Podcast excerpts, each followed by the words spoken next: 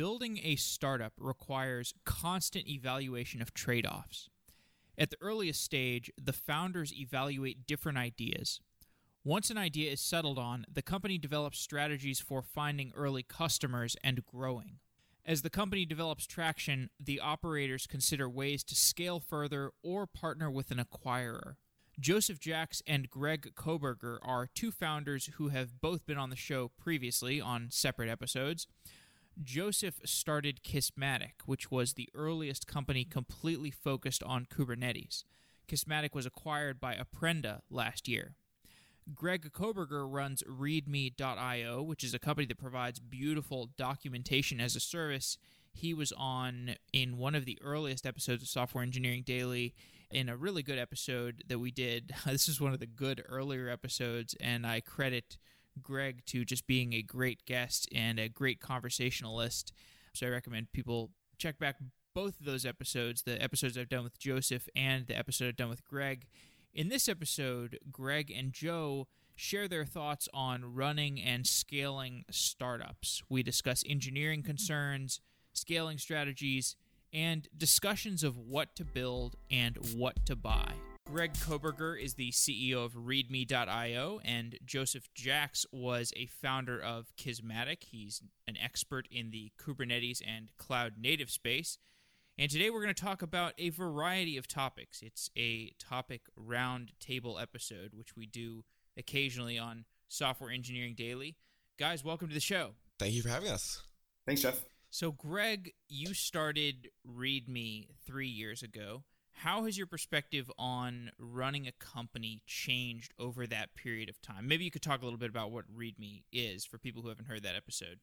Sure. So README is uh, we do documentation for APIs, code libraries, other technical stuff. So we kind of call them developer hubs. Um, if you're familiar with like developer.anything.com, I'm sure if you're a developer, you've seen some sort of like developer hub. We do that. We do documentation. We do reference guides. We let you play around with the API in line. We have suggested edits so people can like help you out with your docs. We have support forms, pretty much everything. So that's what README does. As far as how running a company I've changed, it's not it's all kind of sad stuff in the sense that I think that, you know, I got into it very idealistic and I still am, of course, but I've kind of I wouldn't say there's a lot of things over the past 3 years that I've had to kind of loosen my stance on or change my opinion on. Um, it's always hard to decide what what's something you can change your opinion on and what's not. So what I mean by that is oh, I always I like product stuff. I like, you know, products kind of my passion as opposed to, for example, sales.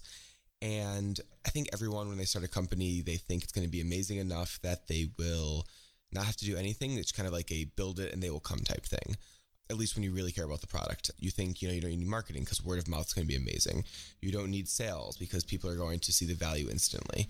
You don't need to do anything. You don't need to build features. All your features can be on the cheapest plan because you're going to have everyone's going to be using it and you know what 7 billion people times a small amount of money you're going to be a trillionaire pretty quickly and i don't want to imply that you know i've given up on my morals and stuff like that but because i haven't but it's just little things like you know trying to having to build features that are only in the thousand dollar a month plan um, not because you you know me three years ago be like that cripples the product it hurts the users and I still don't not think that, but you know, I've had to think a lot more about making money because when I started the company, I thought that making money felt greedy. Now I feel it's more of a way to, you know, keep the company going, keep people. It allows me to hire more people, which lets us do cooler stuff, things like that. So I think there's a lot of differences that have changed, but I think that's kind of the biggest thing is I've shifted from really caring about the product, which I still do, to caring about the product, but having to care about making money as a way to keep the product going and, and make it bigger, bigger and better. I think a lot of people have that transformation. I know even with Software Engineering Daily, you know, initially I was like, oh, this will be so easy. People will be calling in for the podcast ads as soon as I start selling them. but you learn you've got to do some outbound sales. Eh, you yep. learn, oh, this is why there are so many books written about sales. This is why sales is a thing. It's not it's not like, oh, we're not in real estate and we're not in finance. We don't have to do sales.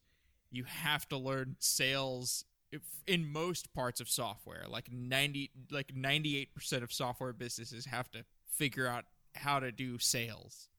Yep. Even the best companies still need, uh, whether you call it sales or you call it customer success or customer support, or don't even have sales, but just think about making money. I'm yet to meet a company that hasn't had to kind of really throw their weight behind actually thinking about making money and caring about making money because it's a company at the end of the day. Joe, when you started Kismatic, that was the first company around Kubernetes. You eventually sold it. Did you learn anything about sales during that process when you built Kismatic? Yeah, I mean, so full transparency, that's that's kind of my my core career background is uh, like sales and sales engineering. I'm like a self-taught programmer and computer science sort of person. Did, didn't go through the traditional routes, but that you know that uh, I guess technical people go through. But I, I I don't know if I had any through the through the Kismatic experience. I don't know if I had any real like sort of transformative insights or new new learnings around just sales in general. But I would say that my so just like the broader question of the the sort of startup dynamics and things to focus on and, and in particular the kind of technology that I'm interested in, which is open source software. There's there's so many differences of opinion about like the the sales energy required to go and, and generate like a a uh, uh, a necessary output to sustain a business, uh, i.e., revenue or some sustainable source of or some sustainable source of momentum to keep a company at a at a at a, at a growth rate where you know you can continue to raise investment or you can continue to fund you know salaries or pay pay contractors or what have you. So, and I think in that in that regard, I think the the opinions I've had and the observations I've made have changed quite a bit over the last three or four years. I guess in particular, lots of open source startups tend to focus a lot on just initially just building the project and investing a lot of energy around that and then focusing on sort of users and, and engaging with people who, who are actually deploying the software and running it in different environments uh, as a sort of afterthought or sort of second order thing maybe after the project has reached a certain stage and i think that's oftentimes a mistake even even more so in in in the really early days of of uh, doing a company around an open source project or projects, which which I think increasingly is is the sort of the, the, the primary way to build software companies of any kind. But that's that's that's also a, a broader sort of observation that that I think has caused me to change my my beliefs in in some ways. But, but yeah, just like talking like sales, I think manifests in a bunch of different ways, and it, it, it means more than just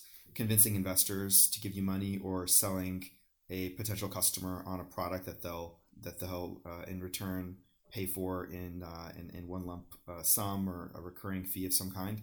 I think sales is super like multi-dimensional. Like you, when you're when you're a founder of a company, that's like essentially all you're doing all the time is just selling, Re- regardless of if you're you know if you're a CTO or CEO. I, I really deeply believe that. Like so, the CEO is obviously just constantly selling from like a recruiting and vision and strategy perspective CTO, I think, is constantly selling on the architectural dimensions, like the convictions around what the product roadmap should be, getting the engineering team excited about you know the the specific you know feature on the on the roadmap that's getting implemented in the next you know week or so or two weeks or month you know it's constantly selling around the sort of broader macro technology trends that that he or she is seeing as CTO of that company and constantly needing to keep both the internal like you know technical people in the company excited about that, as well as um, the industry and the analysts and every, everybody else. I think sales is pretty crucial, regardless of any kind of any kind of company. May, maybe almost in all cases, and I think there's some exceptions. Like there's companies like Atlassian that, that have just figured out how to build premium or enterprise versions of uh, of products that don't require a ton of sales energy or sales investment up front. But um, I think that's uh, that's that's ultimately the exception, and then it, like later on, they, they end up having to hire lots of salespeople as they reach a certain amount of scale and stuff. So, yeah, that's some some uh, general thoughts on on the sales part of it. It's pretty pretty uh, pretty interesting topic. Yeah.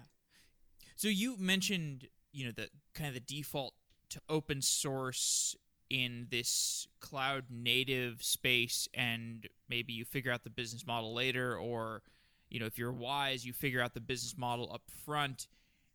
So there are all these, you know, in the cloud native space, it's like all these companies built around Kubernetes, and there are companies that are selling something around container networking or service proxying or all of these little niche things in the Kubernetes space. Like, uh, do you think that it's are these viable businesses? These open source, these companies that build around an open source and then they sell. I guess like that. Typically, they're selling either like an enterprise edition or a nice UI that you know because you you have to build some sort of some sort of open source project in order to gain traction in your vertical within the cloud native space. And then you have to have some sort of upsell, whether it's consulting or I mean the cloud Cloudera models typically like consulting plus a enterprise edition. I mean, what are the viable business models in that cloud native, highly vertical, open source technology space? Yeah, that's a really big question. I I, uh, I, have a lot of personal opinions on this. I think that might be why you're asking the question. There's far less pervasive knowledge, like distributed on the internet, or at least from people's you know varying experiences around which business models or monetization models in particular might work as related to open source projects and company and company building. I mean, I think I think there's a few that work well, and some that work better than others in different cases. Like commercial, so just the the umbrella of commercial open source sometimes means companies that just sell support and services and training around an open source project. And I think there's a ceiling to the the the, the kind of businesses you can build with that. So I would I would put a company like Mirantis in that case, where you know OpenStack started to get lots of traction as an open source project, and um, Mirantis had a, fairly large data center consulting, integration, and, and sort of services management business. So they basically decided to double down on OpenStack, and they put you know 100 or so people on OpenStack development and implementation and, and integration projects with uh, enterprises, and they gradually grew that business. And I think they've been able to grow a fairly fairly large company with some you know transitions and and uh, course corrections along the way. I think there's other proof points of just companies selling support services or subscriptions based on you know 100% open source offerings. I think Hortonworks is another example of a company that's that's basically done that where they've taken a collection of the Hadoop ecosystem projects and also built some of their some of their own. I think uh, Hortonworks was uh, the company that came out with Yarn uh, along with a couple of other companies, which is a sort of distributed scheduling execution runtime for for MapReduce and Spark and all these other data processing tasks in, in Hadoop environments and uh, you know so they've built kind of a distribution and packaged that but they don't have any proprietary software. They're like 100% open source. Uh, and yet they were still able to go public and, and grow their business pretty meaningfully. I think that's one model. Another model is you know there's this sort of like you hinted at it this combination of proprietary and open source code in the product development sort of strategy. And those kinds of companies are, are commonly known as open core and open core means like there's the, the vast majority of the, the code or the or the software that company is shipping is open source but there's a small veneer or wrapper of like proprietary code sort of layered on top of of that open core sort of uh, nucleus or foundation of of software the company is sort of built on and that's actually what they go and sell for commercial licenses mm. and you know that that model i think is a little bit more widely implemented by by commercial open source companies because I think there's just there's just a, a, greater propensity to capture value in that model, mostly because you have these sort of enterprise edition, sort of community edition dynamics where, and this this is something that Docker did recently, where there's like community edition, open source, top to bottom, Apache Apache licensed or GPL licensed, and then the enterprise edition is basically um, some combination of proprietary and open source, and they uh, and those companies will sell a license around that. I think that's the second fairly common model. There's a third model which I think is is pretty interesting and not not as uh, widely discussed, and that's basically open source distributed through a SaaS, uh, a, SaaS right. distribution model. Where you know, I'll take an example of a company like Fastly, where they're fundamentally built on on some open source libraries and projects that you know you could basically take, cobble together, and build your own sort of local version of what Fastly is offering on your own infrastructure. But they basically handle all that for you and they offer it up through an API and they give you the, the DSL and the sort of interface and API consistency that you would see from the open source Varnish and H2O and these other systems that they're they're built on top of. Uh, but they basically service uh, uh service their customers 100% through an API and and a SaaS platform, which is kind of interesting. I would also consider those companies open source though, but it's like a totally different model. It's basically right. 100% proprietary essentially, and you're you're paying for like access to an API and API keys, and and that's a that's a third model. Uh, there's a fourth one that I haven't haven't really fully internalized yet.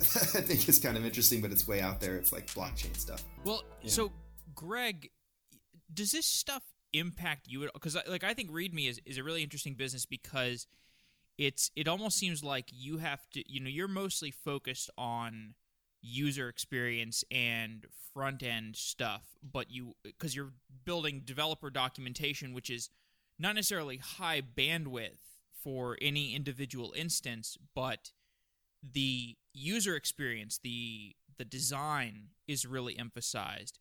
But also it's a, it's a developer product, so you probably see how at least whether or not you see the first order effects of Kubernetes like companies migrating their infrastructure to Kubernetes, you certainly see the second order effects like it's becoming much cheaper for companies to run you know to, to scale infrastructure. It's becoming much more it's a, a much more orderly process for companies who are who want to scale on this containerized architecture and so you some one of the second order effects is you see uh, companies building more APIs and opening up their APIs because it's easier to build services and externalize those services. So how are you know these changes that that JJ just described? Most of these are essentially back end changes. How do you view these changes, like from an engineering standpoint at README? Yeah, in APIs, uh, Kubernetes definitely, but also Lambda is something that's shown up in the past year or two um, and gotten really popular. And that is more specific to APIs. Um, for people who don't know, Lambda is kind of this new, it's been around for a while, but this new concept from Amazon, some other companies. Uh, Google has one called Endpoints. That's basically just a way to kind of run a function in the cloud. And it's a stateless function that it runs and returns something. And it's basically kind of like an API. It's perfect for APIs, uh, amongst other things. And some other things are internal microservices started to get big. Um, there's a lot of technology trends that, yeah, like you said, don't affect us directly because we don't really care if you're on Kubernetes or if you're, you know, not on Kubernetes. It's an API, so it doesn't really matter. But as far as like how it how it affects us and how how it matters to us, I've always thought the most interesting to me, uh, the most interesting part of kind of the heavy tech is taking it and making it palpable for whether it be the average developer or even developers who aren't true CS majors who you know have been doing this for 20 years. Um, I think there's going to be a huge shift in what we see as someone who programs. Um, there's always going to be computer science people. I have a CS degree. I do enjoy you know that the heavier tech stuff, but I think that that the we people like that are going to be quickly dwarfed. You know, even the people who listen to this podcast are going to be quickly dwarfed by the people who, you know, kind of are meddling around with JavaScript on a weekend or something like that. And I think there's a huge desire for people to make stuff, not developers, just people in general. And code is becoming easier and easier, and people are becoming more technically literate because they grew up using Facebook. They grew up with a MySpace page where they could mess around with CSS, stuff like that. And I think it's just going to be a lot harder to find people who don't haven't written a few lines of JavaScript or written, you know, okay, really just JavaScript, I guess. That's going to be the main language, I think, for a while, um, for better for worse. That's kind of where we see our position kind of in between that, kind of mm, bridging the gap between these people who, these many, many, many people who just want to write a little bit of code to make a personal website or simplify their workflow at work every day. Maybe they're a VC and they want to just build something that kind of helps them qualify, you know, leads a little bit better or something like that by pulling in two or three APIs. So that's kind of where we see our sweet spot. It doesn't really answer your question, but I think that the, you know, just technology has grown so much, both on the back end, uh, on the consumer side, just pretty much everywhere, that, you know, that's what we see our sweet spot is being right between kind of the really hard stuff and let some people work on the really hard stuff and let some people just consume it in an easy way. And uh, we see it as our job to kind of make it easy for those non-technical people to to, to build stuff. When you say people like us will get dwarfed, do you th- is that because we're too in the weeds? Like we can't see the forest for the trees. We can't see how how high level the APIs have gotten because we're just like so steeped in the technology. That's not what I meant at all. Um, I do think that's true. We can talk about that separately, but no, I don't mean dwarfed in anything other than it's not like computer science people are going to be worse or make less money or be less valuable. I just kind of see it more of like you know oh, dwarfed in volume. Precisely, yeah, yeah. And it's not it's not because there's going to be fewer people going through CS. There's going to be way more. I just mean that it's a percentage is going to be dwarfed because it's like math, for example. You know, eh, there's not percentage wise every everyone uses math. Not many people you know do math for a living or you know have mastered in it. Just because math has become so ubiquitous to your to everyone's job that you know you need it for no matter what you're doing. That's kind of what I meant. Hmm. And do you see the README business changing as those integrations get easier and those uh, you know the the APIs become more robust and there's more APIs because uh, I could imagine you know there's been some different attempts at maybe an API marketplace mm-hmm. things like that. Do you see that as a potential point of expansion? Yeah, I, I think that uh, the API space is littered with a bunch of things like marketplaces and stuff like that that just didn't catch on for whatever reason. Why a lot of it's because it, will never catch on. Why hasn't that happened? Mm-hmm. Why why hasn't that happened? Why hasn't there been like a, the marketplace for APIs that we magically stitch together easily with drag and drop tools? It sounds great, doesn't it? Uh, I think the reason why though it hasn't caught on is because there's really traditionally there's only really been the most APIs tend to be for a company, meaning that you know Lyft or Uber will have an API, and it's it's not an API you can just use out by itself. It's an API that is very tied to their brand. Um, I think most, if you look at you know any listing of like the most popular APIs, you've heard of the company, and they're not an API company, with the exception of you know Stripe and stuff like that. And I think that the hard part is that these companies don't want their APIs on a marketplace because it dilutes their value. They'd rather it be very core to their business. They'd rather have it, you know, look like their site, be like their site, control the entire user experience. And when a lot, you know, most of these marketplaces are just apps and APIs that don't have a brand behind them and they're just one-off APIs and it's they it just comes off as a bunch of like useless APIs I, I think there's some good ones like, you know, currency converters and IP lookups and stuff like that. But I think for the most part, there hasn't really been a great market. There hasn't been a great. I think you'd have a hard time coming up with 10 really great APIs you could think of that, you know, aren't tied to a brand or aren't tied to a company. That's my opinion, at least. Yes. Yeah, so you had this API conference recently. You put on a conference yes. about APIs, or just a developer conference. What were the goals in putting on that conference and what were the major takeaways from your experience at it? Sure. My goal there were obviously a lot of goals. Uh, back to the whole, you know, selling my soul to make money type thing. Like, of course, some of the goals were to like meet customers, to you know, introduce new people to to README, stuff like that. But that wasn't the goal. The real goal. The real goal for me was, I think, basically what we just talked about. I think that when I go to API conferences, I hear a lot of stuff about Swagger, the Open API initiative. I hear a lot about Kubernetes. I hear a lot about, you know, a lot of things. And I think that to a certain extent, a lot of people who are building APIs lose sight of one thing, which is that the only point of building an API is to get people to use it. Maybe it's an internal microservice. You still want people to use it. And I think that I wanted to hear more talks that were more focused on the end user as opposed to the development experience. Not that I don't think that there's a gigantic place for development practices or for, you know, using different technologies or talking about what technologies to use.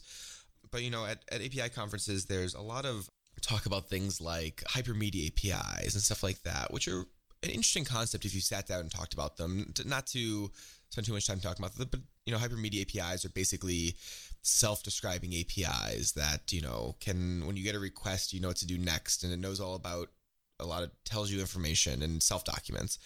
And you know, a concept actually sounds cool, but in practice, it's a, they're impossible to figure out and to use and everything.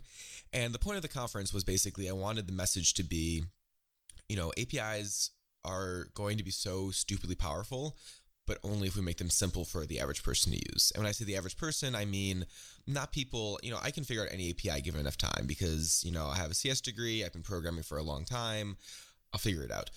Not everyone has that ability. Um, I think there's a lot of things that we take for granted um, with APIs that, you know, regular people, um, people who aren't programmers but still want to make something, you know, we lose them at that point. Anything from just like, headers and you know query strings and the difference between them and what's the difference between a put and a post and you know url encoding things properly and you know jwt tokens and just these there's a gigantic list of things that aren't actually complicated to me because i've been hearing about them for years for example but someone new to an api is never ever going to be able to figure it out.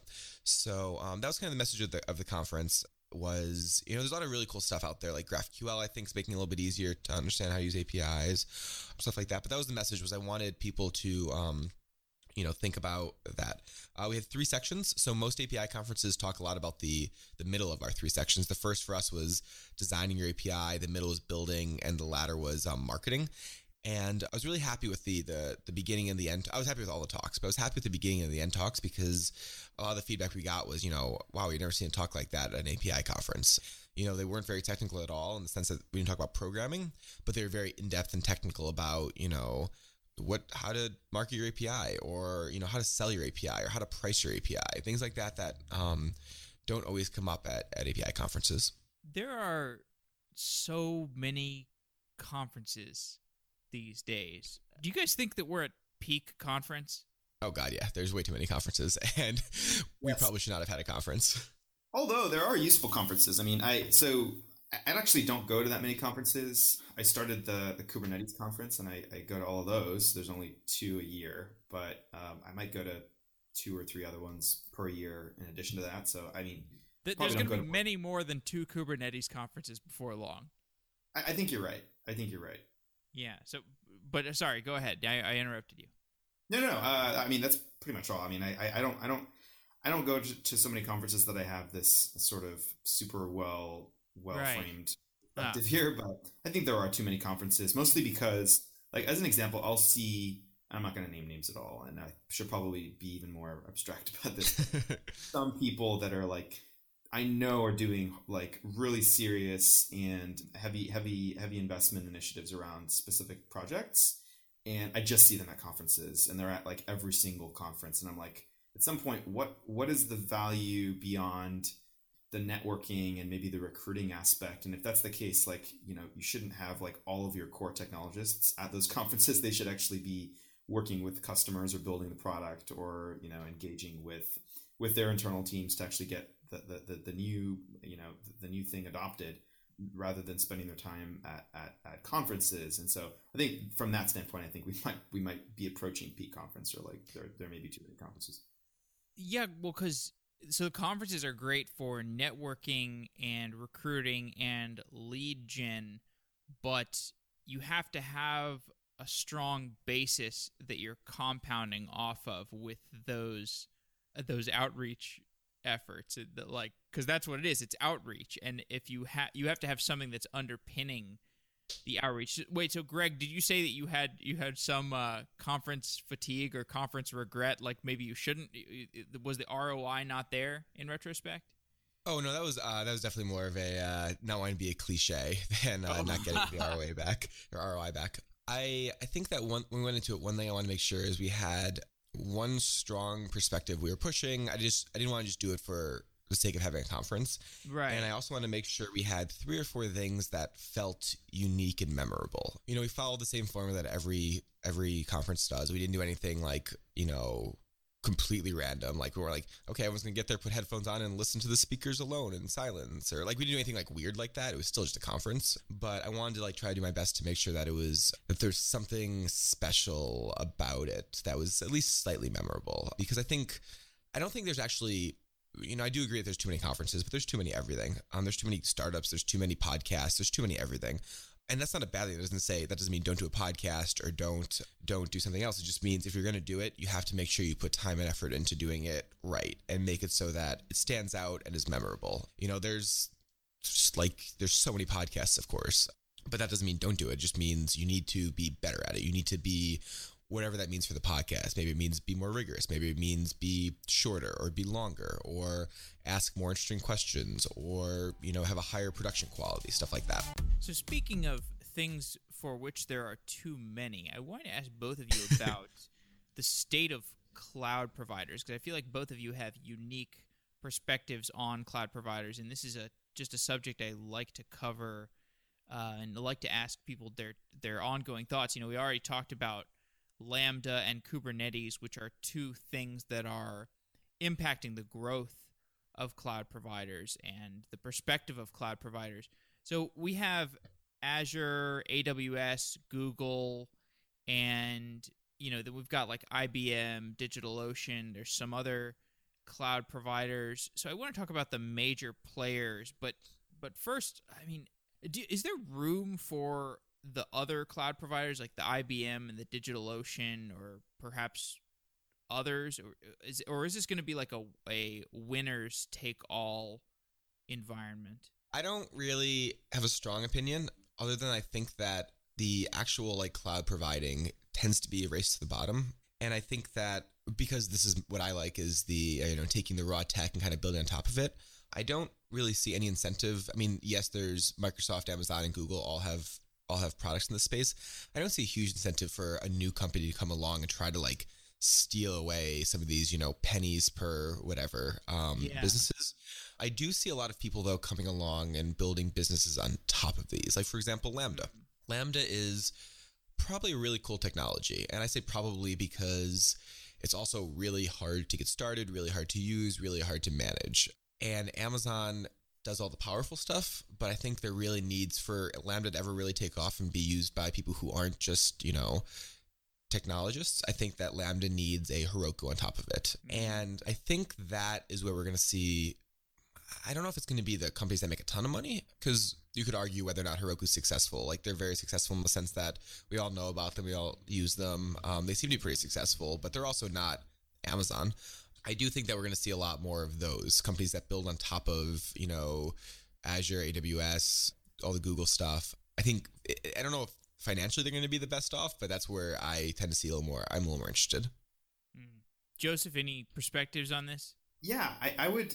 I would tend to agree with what Jeff said. Uh, sorry, with what Greg said around the race to the bottom. I mean, there's there's just this mad rush to offer every possible menu compute instance type and size permutation of CPU, memory, disk, RAM offering. And I think there's so much competition that, that people are just going to be forced to offer the lowest possible price point and um, it'll just get commoditized down down to close close to zero but there's also lots of interesting you know quote unquote platform services that are that are getting shipped kind of ch- trying to change the way people deploy software and and integrate it with other middleware offerings, and uh, I think that that uh, this is this is where there's going to be lots of interesting developments and innovations in the cloud provider area. But uh, I'm not sure. Like back to your question, Jeff, around the you know the the little guys, is there space for the you know the packets and the digital oceans of the world? Like I think there I think there is in in in in the sort of mid-term or mean uh, you know median between now and cloud provider sort of compute locality ubiquity and and and you know maybe in the future hundreds of data centers servicing you know the the latency needs of people running in in Ireland uh, and serving you know serving uh, you know a few million telco customers where they're still running in colos and they're still having like to run their own data centers for for speed and performance reasons and latency reasons. Yeah I, would say that uh, I mean, my I tend to think that there's going to be a concentration of three or four dominant cloud providers, and all of the other smaller ones will just get sort of consolidated and aggregated in through through acquisition or through just getting absorbed into just running on all those core major three or four platforms. Uh, like like Greg was mentioning, just the sort of higher level compute offerings that people are just going to build on top of cloud providers the lambda stuff's very interesting for sure as well. Yeah i mean i think people want to to really only pay for the compute cycles their applications consume. And i think the the sort of function execution sort of model lends itself best to that. But I think we're very far away from solving for the the usability and deployment sort of ease ease ease of use that people are are used to now with things like Docker and and and and, uh, and Kubernetes and these other frameworks that that run container based apps. So yeah, I, I think that all of this is still really early on. Like one one of the one of the things I I remind people of when they go like, oh, it's all going to the cloud and you know data centers are completely going away is like the IT industry like overall is like maybe four trillion dollars, and this is I think documented by Gartner and other analysts. And like if you add up all of the the sort of numbers from public cloud and and also including SaaS vendors like every single like Salesforce, Workday, it's only about 400 billion. You know, including all of those providers. And so it's you know, we've only kind of scratched the surface of about 10% of like basically all the core infrastructure IT functionality in enterprises uh, in the sort of as a service model, which which basically means like, and we're about 15 years into that transition, which means we have like at least another 15 or 20 years before there's like a material transition overall. So I think we're still super early days, which is pretty cool. It's exciting. I don't think anyone really knows what's going to happen. Yeah, and you know, I think so. Obviously, the the Lambda stuff, the functions as a service, what that does is it raises the efficiency with which these large cloud providers can allocate their compute so they can more more effectively utilize their servers because they're they're pairing their small amounts of compute with small requests for for for compute. And so that that lets them lower the prices on those. And so as they get better economies of scale there then that further squeezes the smaller players who have uh, less volume demanded of their of their services, like IBM or, or DigitalOcean. Although IBM ha- has a function as a service too, so maybe they get the same utilization, maybe maybe or they maybe they get something close to the same utilization, or maybe the margins are good enough so that they don't need as good utilization as an AWS. They just need something that's that's similar and there's also you know like you like you said you know you could there's the deployment and interfacing that there's a lot of room for improvement the UX stuff. So if you built a nice UX or like a nice platform as a service for something specific maybe it's like self-driving car infrastructure or something like that maybe you know you can make a you can make a a DigitalOcean or an IBM work in the future. And then there's also services. I mean rackspace went to services and that worked for Rackspace. I mean, I think Rackspace, the the biggest part of their business, ironically, today is servicing AWS clients, which is interesting. Oh wow. Yeah, I yeah, I heard I heard about that. Not sure if it's true, but so do you guys have a sense for whether the major cloud providers like Azure, AWS, and Google are they starting to differentiate, or do you feel like they're pretty much mirroring what each other does. I think mirroring.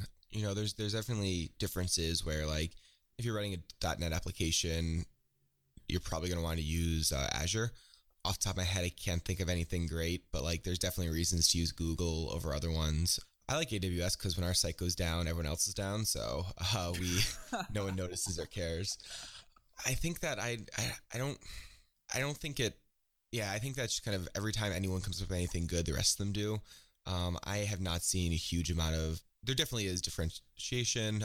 I do think it seems to me that uh, maybe I'm wrong about this because I haven't really used it. It feels like Google's trying to go a little more high level, where Amazon's trying to go a little lower level. When I say high level, I don't necessarily mean like Heroku high level, but it does feel like Google's trying to go a little slightly more that route. But uh, yeah, I don't know. I, I don't know why they don't differentiate. Probably simply because every they do, and then the other three co- the other two copy them, and we're right back to not being differentiated.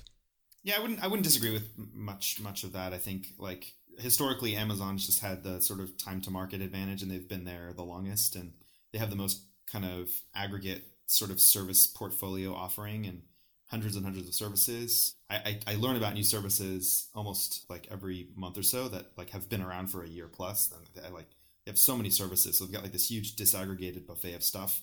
And then Google is like the newest one has has been really focused on their sort of open source strategy and kind of releasing these projects that sort of reflect the the interface and the API that you'd be consuming directly from them, uh, and the you know configuration format and the sort of core runtime as well. So you can take take those projects and run them anywhere. I think that's a very unique kind of thing to Google, sort of this kind of open cloud, open source based service offering, and then like Azure has sort of historically been very enterprise, you know, Windows server and kind of Office portfolio focused and they've got like a huge uh, advantage over both i think both google and amazon in terms of their customer relationships and all the uh, historical you know customer engagements and, and revenue that they've done just through being microsoft. So like there i think there are differences but like i'd, I'd agree with greg that there, there's lots of commonalities in terms of how things end up normalizing as far as like compute choice and and the sort of platform services that end up getting released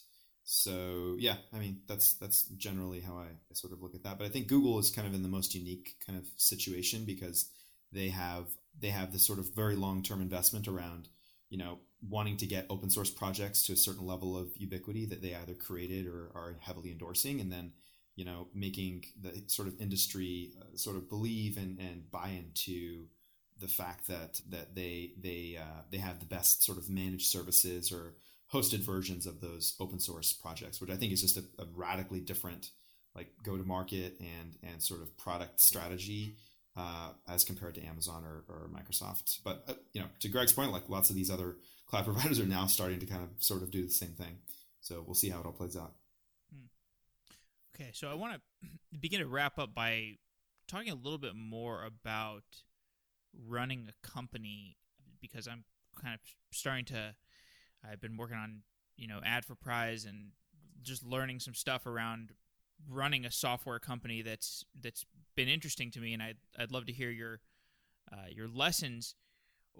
What are the biggest myths around starting a company? Like stuff that you read in books and blog posts, and you hear in podcasts that you know maybe has not borne out to be as true in your respective experiences uh, as it's advertised in the uh, company lore? My quick one is like a lot of people say product market fit, you know, sort of problems cause startups to fail the most in terms of like, you know, never being able to reach that sort of perfect equilibrium of, you know, what you're selling is exactly meeting some sort of sufficient demand uh, profile such that you can build a business. I think that's like a total, you know, sort of misnomer the, the much more common reason that startups end up failing, the, the biggest thing to kind of harp in on if you want to really uh, mitigate a lot of the risk is um, founder market fit or, or sort of founder fit in general.